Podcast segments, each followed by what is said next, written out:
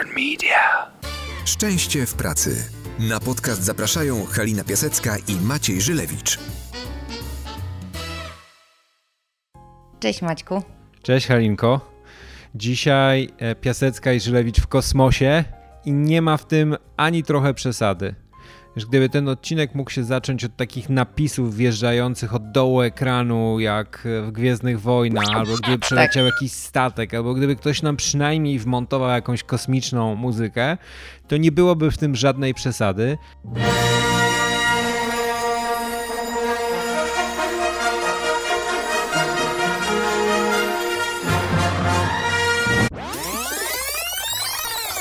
Bo dzisiaj rozmawiamy z gościem, który, a właściwie która zajmuje się tematem kosmosu. Tak, przemysł kosmiczny to jest y, coś, co można kojarzyć y, z naszym gościem dzisiejszym, czyli z y, Iną Uwarową, która jest kierownikiem projektu studenckiego Satelity Politechniki Warszawskiej, czyli takich młodych ludzi, studentów Politechniki, którzy stworzyli pierwszego polskiego satelitę, którzy zbudowali drugiego polskiego satelitę, czyli PSWSAT-2. E, I z tym, w tym momencie, e, kiedy właśnie tworzyli tego drugiego satelitę, my wspieraliśmy ich e, jako Piasecka Andrzelewi. Mhm. To jest bardzo ciekawy temat, bo i ty, i ja mamy w rodzinie naukowców, ludzi, tak. którzy pracują na uczelniach i to takiej bliskiej rodzinie. I wiemy, że tam podejście do budowania zespołów, czy do tych umiejętności miękkich, do budowania, do budowania klimatu pracy, czy szczęścia w pracy jest trochę inne niż w biznesie. Tak, to prawda. I y, dla mnie Ina zawsze była taką wyjątkową osobą, która miała dużo wyższy poziom świadomości niż ludzie pracujący na uczelniach. Czyli ona zawsze wiedziała, że w nauce, y, będąc ekspertem, warto też mieć umiejętności miękkie. I dlatego zgłosiła się do nas, bo ci ludzie, kilkadziesiąt osób, które w ramach tego studenckiego koła astronautycznego razem działali, żeby stworzyć coś wielkiego, czyli wypuścić satelitę w kosmos, oni oprócz swojej wiedzy eksperckiej potrzebowali też takich umiejętności jak komunikacja, mhm. jak współpraca, jak radzą sobie ze stresem, czy też praca y, przy wspólnym projekcie. To są wszystko rzeczy, które na uczelni nie są rozwijane. Nie mówi się o tym, że to jest właśnie potrzebne. Mhm. Ja pamiętam jak ty i Gosia, która jest naszym naczelnym zespołowym geekiem tak. i uwielbia te wszystkie nauko, około naukowe klimaty, jak e, pracowałyście z zespołem e, Iny. E, I myślę, że jeżeli interesuje was jak i skąd brać takie umiejętności, takie podejście w środowiskach, które nie do końca kojarzą się z rozwojem umiejętności miękkich, czy nie do końca kojarzą się z tym, że świadomie tam buduje się temat szczęścia w pracy, to myślę, że warto posłuchać naszego gościa.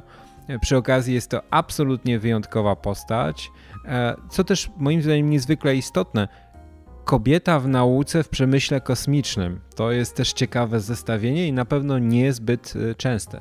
To prawda, ona sama o sobie mówi, że jest e, z wykształcenia inżynierem, a z zawodu menadżerem. W tej mhm. chwili jest prezesem spółki InSpace Services, pracuje w Luksemburgu.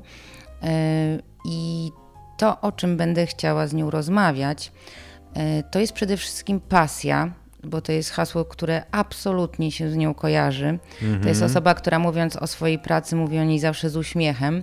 To jest coś, co ją fascynuje. A druga rzecz to jest temat, y, który też często jest przez nią poruszany, czyli to, jak bardzo ona chce być naprawdę ekspertem w swoim dziedzinie. Zresztą już jest, ale nadal do tego dąży i to ją cieszy. To jest taka wartość, z którą ja ją bardzo, bardzo kojarzę. Mhm. No właśnie, więc jeżeli teraz jesteście gdzieś e, w komunikacji publicznej, że jesteście w samochodzie, a być może na bieżni, będziecie mieć okazję przez chwilę poczuć się, jakbyśmy byli dużo, dużo wyżej. Zapraszamy Was do posłuchania dzisiejszego odcinka e, i bardzo cieszymy się z kolejnej okazji spotkania z Wami. Jak najbardziej. Zapraszamy. Szczęście w pracy. Cześć Ina. Cześć Halinko. Bardzo miło mi Cię tutaj gościć. E, siedzimy sobie w ciepłej restauracyjce na dworze Hula Wiatr, jest zimno. Nam jest bardzo przyjemnie przy herbatce zimowej. Mamy okazję porozmawiać i wrócić do tego, z czym kojarzysz mi się najbardziej. Czyli zawsze, kiedy o tobie myślę, to myślę sobie, że masz takie szczęście, że twoja praca jest dla ciebie pasją jednocześnie. Tak jest, to prawda. Tak jest, wszystko prawda. Czy tak było zawsze? Czy od zawsze wiedziałaś, kim chcesz być, co chcesz robić? Jak to było? Opowiedz trochę swoją historię. Yy, tak, więc myślę, że najlepiej zacząć od tego momentu przełomowego, kiedy pojawiła się taka iskra i stwierdziłam, tak, to jest to, to to chcę robić. Było to w szóstej klasie szkoły podstawowej, kiedy jako przedmiot weszła fizyka. I to był przedmiot, który był dla mnie właściwie najłatwiejszy. Yy, no, tak się składało, że dla mnie nie, że to było takie wszystko logiczne, poukładane, wszystko zrozumiałe. Nie trzeba było niczego się uczyć, zapamiętywać, bo byłam w stanie wyprowadzić wzory z, zgodnie z tym, jak to działa. To chyba twoje koleżanki i koledzy ci zazdrościli wtedy. E, obsiedywali mnie przy kolokwiach, okay. znaczy przy wtedy klasówkach, tak. E, I tak, i to, to było to. To było coś, gdzie wieczorami potrafiłam siedzieć do późnych godzin i czytając książkę dalej niż był materiał, bo mnie to bardzo ciekawiło. E, I wtedy stwierdziłam, że i ta astronomia to było takie wow, to było coś niesamowitego, że jesteśmy w stanie oglądać te gwiazdy i chciałam więcej poznać. Wtedy stwierdziłam, że pewnie jak wtedy zrodziło się takie pierwsze marzenie, że pójdę na astronomię, będę astronomem po jakimś czasie stwierdziłam, że no dobrze, ale to tak się tylko obserwuje, a przecież, przecież jest jeszcze kosmonautyka i można coś zbudować i tam wysłać. I to jest takie niesamowite. I e, ostatnio się zastanawiałam, dlaczego, dlaczego jak właśnie w tym e, naszym gronie kosmicznym, tych inżynierów kosmicznych, tych ludzi, którzy pracują w dziedzinie e, kosmonautyki, dlaczego to jest takie niesamowite, że my jesteśmy tak Y, zaangażowani i dla nas tym największym y, takim, może nie sukcesem, ale takim największym marzeniem to jest coś wysłać. I co. No właśnie, co ja jest, sama jestem ciekawa. Tak, co, co jest w tym takiego, że się coś wysyła w kosmos? I jak się dłużej nad tym zastanowiłam, to wydaje mi się, że ten kosmos jest dla nas, nawet ta orbita ziemska, która jest, zaczyna się od 100 kilometrów, tak? Ten kosmos, ta umowna granica to jest 100 kilometrów, 100 kilometrów to jest Warszawa-Łódź tak? No właśnie. Nie jest tak daleko, prawda? A jednak wydaje nam się to miejsce takie abstrakcyjne. Tak. I wysłanie czegoś w kosmos, wydaje mi się, że to jest takie dotknięcie tej abstrakcji. Czyli mhm. My potwierdzamy, że to, co my sobie tam wyobrażamy, że to tak działa, no bo my tak nie, nie wiemy, tak? Nie widzimy tego, nie możemy tego dotknąć. Budujemy coś, wysyłamy i to nam potwierdza, że o kurczę, faktycznie tak jest. Faktycznie jest ta orbita i tam taka próżnia jest i, i a to, to jest taki kolejny krok do tego, że nam mówi i te gwiazdy, które my tak widzimy na niebie, to one faktycznie są i są tam tak super daleko, nie? I, I to jest chyba to niesamowite, że się patrzy w te gwiazdy, że z jednej strony wyglądają ładnie, a z drugiej strony dla mnie największym takim e, dreszczykiem emocji jest jak do tego ładnie dochodzi jeszcze świadomość tego, co tam jest. Mhm. I że coś można jeszcze tam wysłać. więc e, tak, więc ta, ta szósta klasa widziałam co jak. Później przyszło gimnazjum. Po gimnazjum, no to tak, widziałam e, liceum to matfis. Musi być matfis, tak, tak. E, I wtedy już w liceum ja się zaczęłam zastanawiać, dobra, to jakie studia? To gdzie, gdzie się robi kosmos? miałam o tyle szczęście, że y, mama mnie bardzo wspierała. E, pomimo moich takich dość odjechanych pomysłów, e, to no ona powiedziała, że dobra, jak sobie zdecydujesz, jeżeli to chcesz robić, jeżeli mhm. czujesz, że, że to jest to, ty sobie zdecydowałaś, no to, to idź, tak? E, wydaje mi się, że to jest bardzo ważne, bo mam sporo takich znajomych, którzy jednak mieli trochę problem, bo rodzice pół biedy, jak wyrażali swoje negatywne zdanie, gorzej jak faktycznie utrudniali Aha. i nawiązywali swoje zdanie. Więc szczególnie... Ty miałeś to wsparcie. Tak, szczególnie w przypadku, kiedy się jest dziewczyną, więc yy, i wydaje mi się, że to jest taki bardzo kluczowy, krytyczny moment, kiedy e, tak jakby z dziecka zaczynasz uświadamiać, co, co lubisz i co chcesz robić w życiu, i później z tego zewnętrznego otoczenia przychodzi ci, nie, nie możesz. Nie, bo jesteś kobietą, nie, bo, bo jesteś e, z biednej rodziny, to musisz zarabiać pieniądze, a nie bujać w obłokach, nie? I właśnie wczoraj mieliśmy spotkanie Galaktyka Kobiet i powiedziałam, że moim takim największym marzeniem, takim wiesz, jak, jak się pytają na przykład Miss Świata, jaki jest twój największy tam pokój na świecie, nie? Dla mnie takim największym marzeniem to by było, że żeby żaden młody człowiek y, nigdy nie miał takiej bariery przy tym, że chce realizować to, co... Kim chce być. Tak, kim chce być. Żeby nikt mu nigdy nie powiedział, że nie możesz, bo bo, bo coś, co, co to społeczeństwo sobie wymyśliło. Bo e, wydaje mi się, że inaczej po prostu nie będziemy szczęśliwi. Mhm. No właśnie, a jeszcze wracając do tego, co powiedziałaś, że szczególnie ważne było dla ciebie wsparcie twojej mamy, e, bo jesteś dziewczyną. Jaki to ma związek e, z tym wyborem tutaj, twojej drogi zawodowej? Jaki to ma wpływ na to? E, no, wtedy to miało taki związek, że e, to się wiązało ze studiami technicznymi, mhm.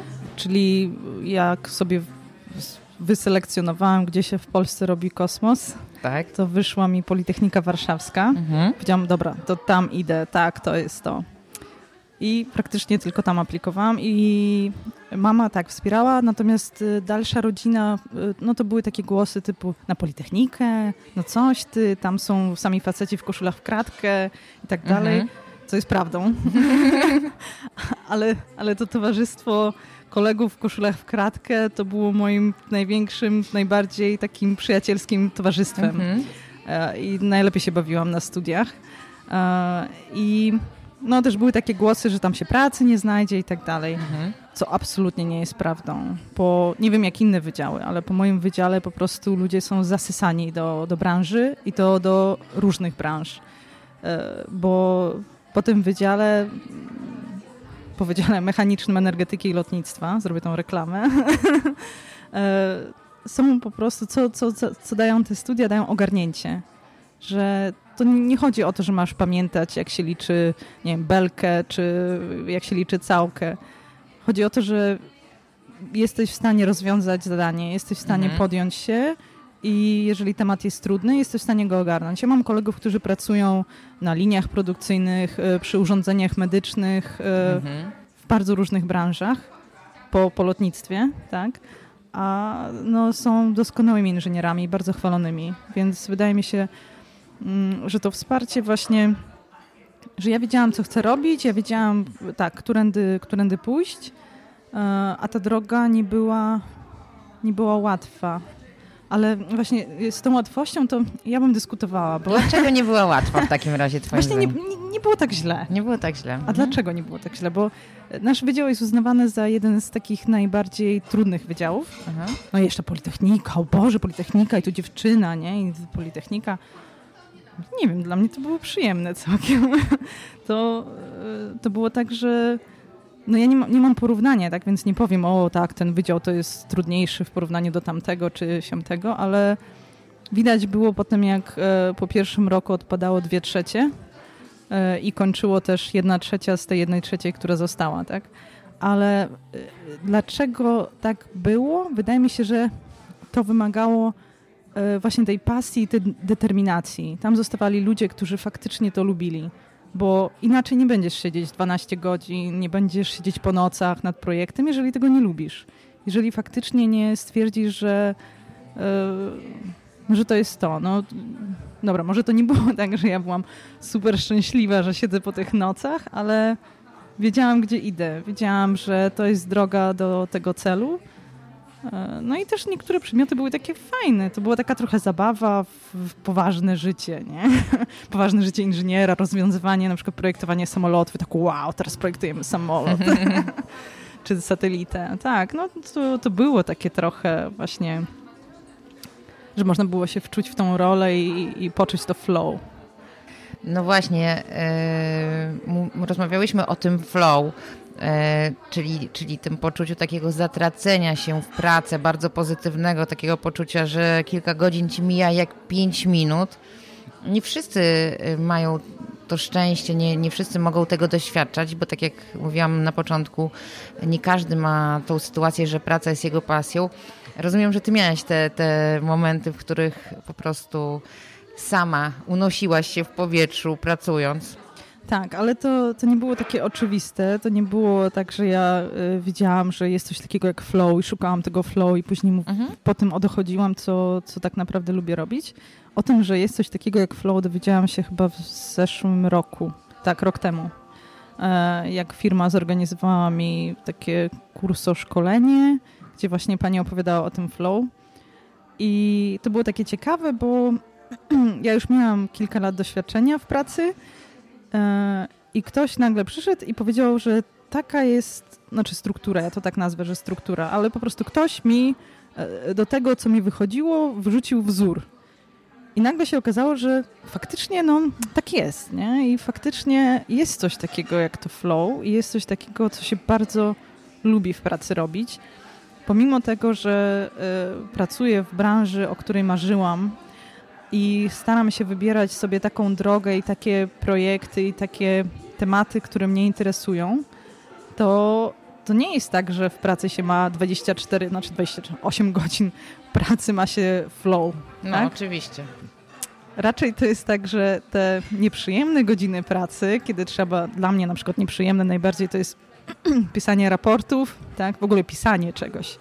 Dla, dla inżyniera, wydaje mi się, że dla większości inżynierów napisanie czegoś to jest taka trochę męka. Mhm.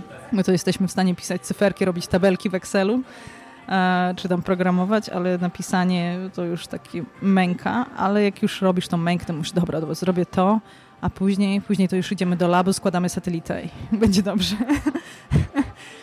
I e, no to tak, to nie jest tak, że od razu się wie, w czym jest to flow. Wydaje mi się, że żeby to odkryć, to trzeba porobić różne rzeczy. Że nie wymyśli się tego mhm. nie na sucho. Sobie tak. tego. Mhm. Nie, nawet jak będziesz sobie wyobrażać, że robię to, robię tamto, nie poczujesz tego.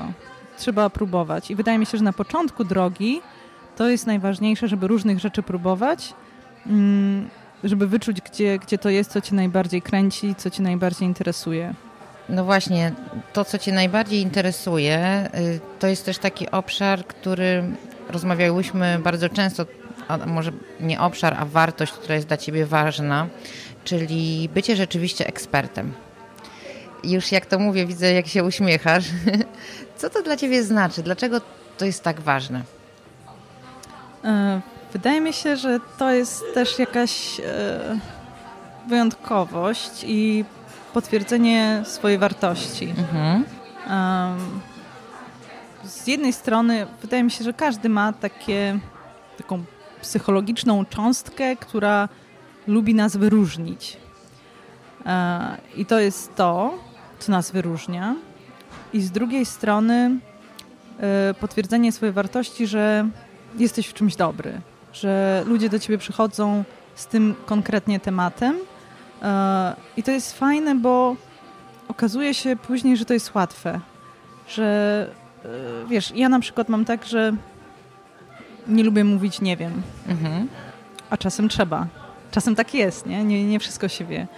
A jak już znaczy oczywiście na początku to nie jest tak, że tam ludzie do mnie przychodzili i pytali, jak to jest w kosmosie, nie? No, no nie.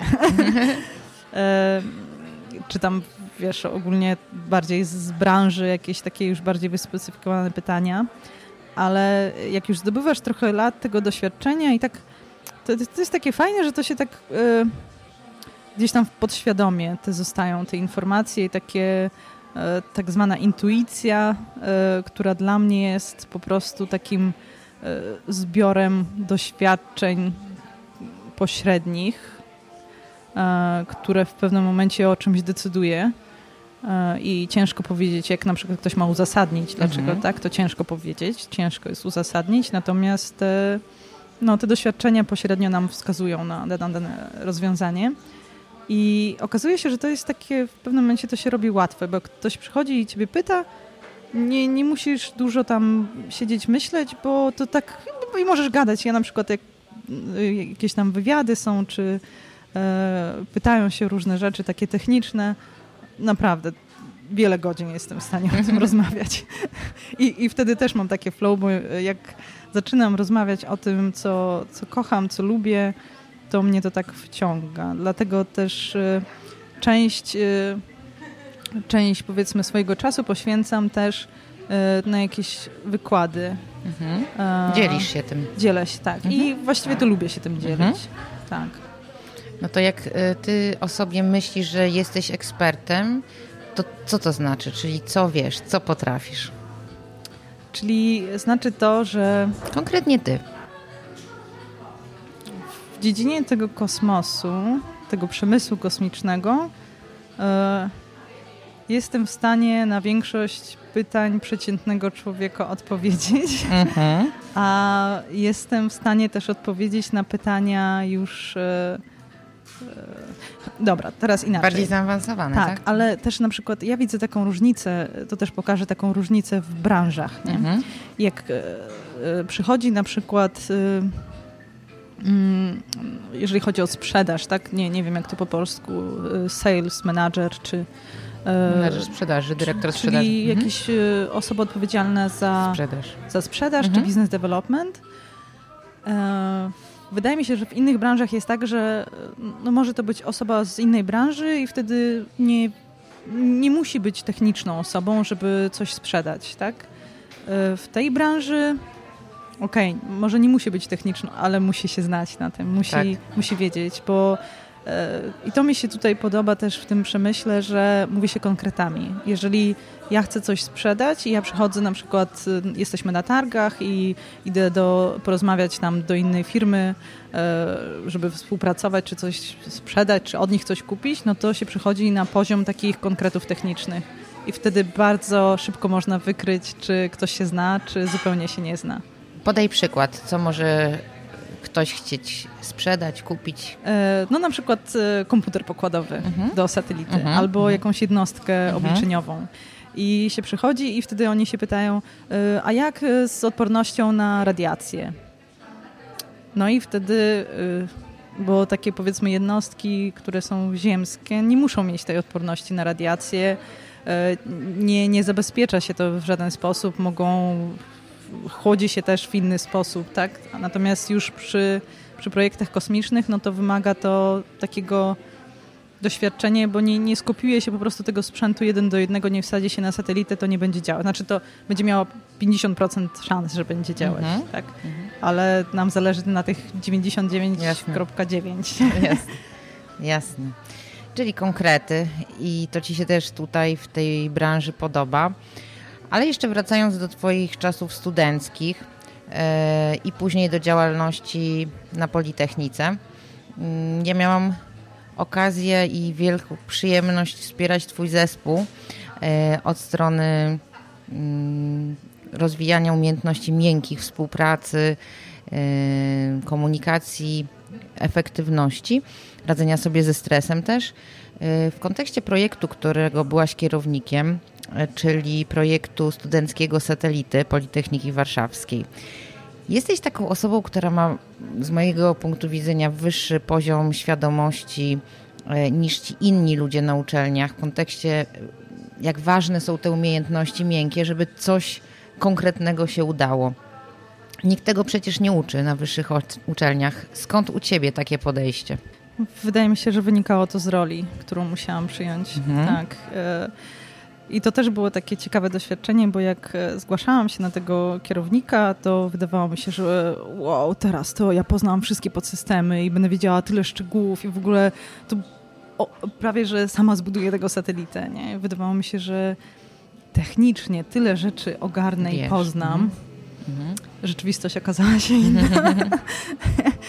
przytłoczyły mi trochę mnie sprawy administracyjne, które trzeba było robić, problemy, które trzeba było rozwiązywać. Kompletnie się takich problemów politycznych, finansowych nie spodziewałam.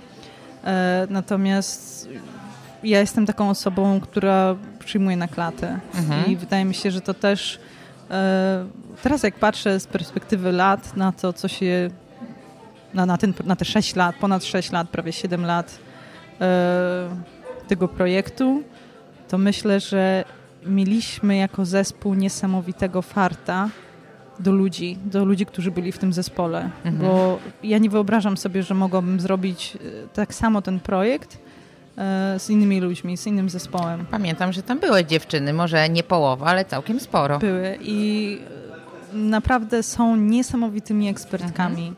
Ja jestem, e, to też jest takie, będąc kierownikiem, to się rozwija się pewnie takie trochę znaczy nie umiejętności, ale takie poczucie macierzyńskie trochę. Mhm. I takie e, właśnie jak się patrzy później, jak się rozwijają e, ci ludzie z zespołu, to się ma takie, o, i tak to wspaniale, jestem taka z nich dumna. Mhm. to jest przyjemność, tak. Więc wydaje mi się, że mm, ta świadomość gdzieś się wykształciła podczas y, prac przy projekcie, gdzie ludzie są różni i nikt z nich, znaczy nikt z nas nie miał oczywiście takich szkoleń, czy nikt nam o tym nie mówił e, i nikt, znaczy większość z nich nie miała takiego poczucia, że coś muszą poza tym, co robią technicznie. Bo oni i tak już dużo robią, bo przecież robią technicznie. To dlaczego mają jeszcze być mili dla swoich kolegów? Dlaczego jeszcze mają rozmawiać w ogóle? Tak? Oni robią swoje. I czasem tak było, e, że ciężko było, szczególnie właśnie tak dziedzinami, mechanicy, mhm. elektronicy, software'owcy, e, żeby znaleźć wspólny język, ciężko było. E, bo powiem szczerze, że była czasem też wyczuwalna taka ignorancja, że mm, to też wynika z tej pasji swojego danego tematu. Czyli ja jestem tu zafascynowany, E, I szczególnie na takich spotkaniach e, team liderów, gdzie zbierał się, znaczy zbierali się liderzy podzespołów, gdzie byli też liderzy mechaniczni, liderzy e, elektronicy i tak dalej, to nawet na takim spotkaniu, gdzie mm, satelita to jest jeden organizm, tak? Jak nie pracuje jedna rzecz, czy są zmiany w jednej rzeczy, to nagle się okazuje, że wpływają na wiele innych rzeczy. E, I pomimo tego, że przyciąga się tych ludzi, wydawałoby się, tak? Co, co trzeba zrobić, żeby mhm. informacje przekazać? No najlepiej przekazać informacje to tak jakby zebrać ludzi w jednym miejscu i niech mówią. To dalej nie działało. Ile tam było osób w sumie w twoim zespole? E, taka stała liczba to było około 30, mhm. z tym, że mieliśmy piki do 50. Mhm. To już było ciężko mieliście duże sukcesy. Co wam się udało tak naprawdę? E, no jeżeli patrzeć e, na założenia projektu, bo oczywiście wyszliśmy z takiego, e, wypisaliśmy tam cele, po co jest ten projekt. I takim głównym celem nietechnologicznym, no to było zdobycie doświadczenia. To jest projekt tak zwanego typu hands-on, czyli prawdziwe doświadczenie na prawdziwym sprzęcie. Mhm. E, które dla tego kraju jest niesamowicie ważne. Dla Polski to jest, e, no, to jest kształcenie inżynierów, którzy no, po studiach, tak, bo projekt jest tak. studencki, przychodzą z doświadczeniem wysłania satelity, zbudowania satelity, tak. gdzie niektóre firmy nie mają takiego doświadczenia. Czyli tak naprawdę no to poziom wykształcenia niektórych osób, które przychodziły do branży, był wyższy niż e, tej firmy, która przejmowała. Mhm. E, I to był, to był główny cel i to nam się udało w 100%. Dlaczego 100? Nie Świetnie. wszyscy są w branży, ale dlaczego 100? Bo ci, co chcieli, są w branży. Ci, co mhm. chcieli zmienić, mhm. zmienili. Jasne. No i później technologiczny cel, który nam się udał Część się udała, część się mniej udała, ale e, wydaje mi się, że znaczy ogólnie bym powiedziała, że z takich, jak, jak rozmawiamy, znaczy jak dajemy jakieś wykłady czy prezentacje, lessons learned, tak, czyli nauczki, e, no to jedną z nich jest bądź przygotowany na sukces. My nie byliśmy. Założyliśmy sobie wszystkie sytuacje worst case scenario tak. i byliśmy na wszystkie przygotowane przygotowani. E, natomiast jak e, powiem tak praktyczny przykład, chodziło o to, że satelita miała działać 40 dni. Po 40 dniach e, odpalany był żagiel deorbitacyjny, czyli taka wielka struktura, która, krótko mówiąc, miała duże szanse na zakłócenie komunikacji radiowej mhm. przez różne względy. Więc raczej stwierdzaliśmy, że pewnie po tych 40 dniach odpalimy ten żagiel, no to już nie będziemy mieć zupełnie komunikacji, ale to jest ok, no bo on tam będzie sobie spadał, więc dobra. I dlatego też na przykład e, software i software operacyjny, czyli do komunikacji z satelitą był przygotowany tak, że był bardzo manualny. No Aha. bo przez 40 mhm. dni damy radę, tak? Mhm. E, szczególnie jak stwierdziliśmy, że no na pewno to nie będzie tak wszystko pięknie, że będziemy mieć sześć komunikacji e, dziennie z satelitą, tylko pewnie będzie jedna, może dwie. Mhm. Damy radę.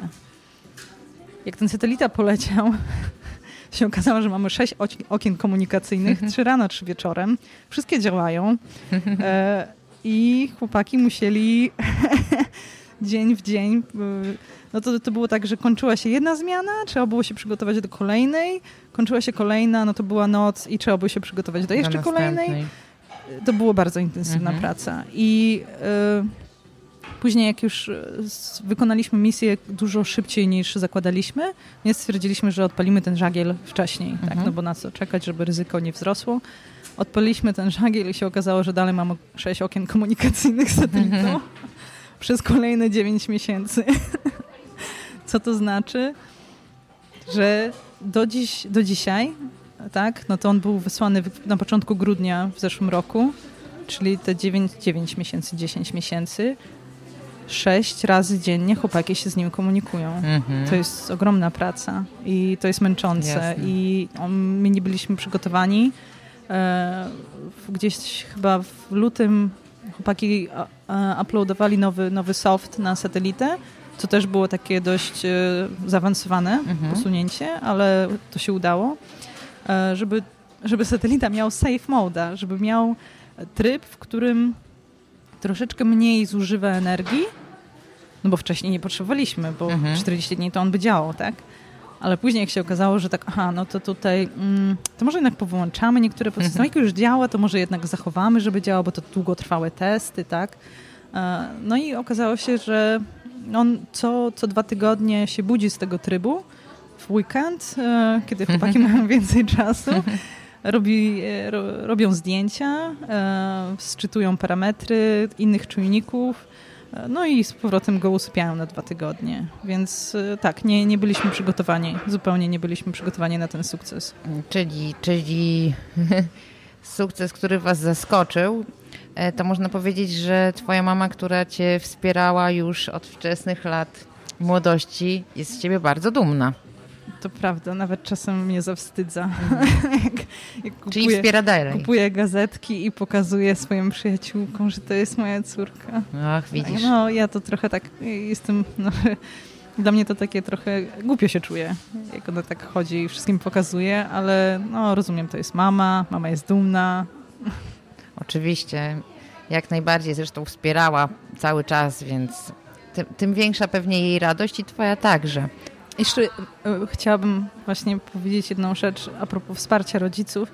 Wydaje mi się, że ona miała taki naj, najbardziej zaawansowany sposób wsparcia, bo y, przykład na przykład szybowców, tak? Jak ja przyszłam do niej i powiedziałam, że mamo, ja chcę latać na szybowcach, nie?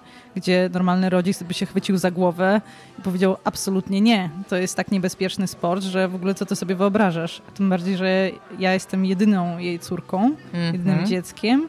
E, jesteśmy tylko dwie, więc e, na co moja mama powiedziała, no dobrze, skoro tak postanowiłaś, tylko daj mi znać, jak wylądujesz. Więc Latasz? Pomimo, latam, do tej pory latam już 10 e, lat i pomimo tego, że dla niej to był to jest ogromny stres, tak? Jak ona wie, że, że latam, że ona się bardzo stresuje, denerwuje, jak coś, jak jest coś w wiadomościach, to od razu do mnie dzwoni, czy to, czy to nie my, czy to nie ja, mhm. czy to nie u nas w aeroklubie, to pomimo swoich strachów, pomimo swoich, e, wiesz, ona tak była w stanie, potrafiła e, powiedzieć, że mhm. rób, jeżeli to chcesz robić. Mhm. Świetnie.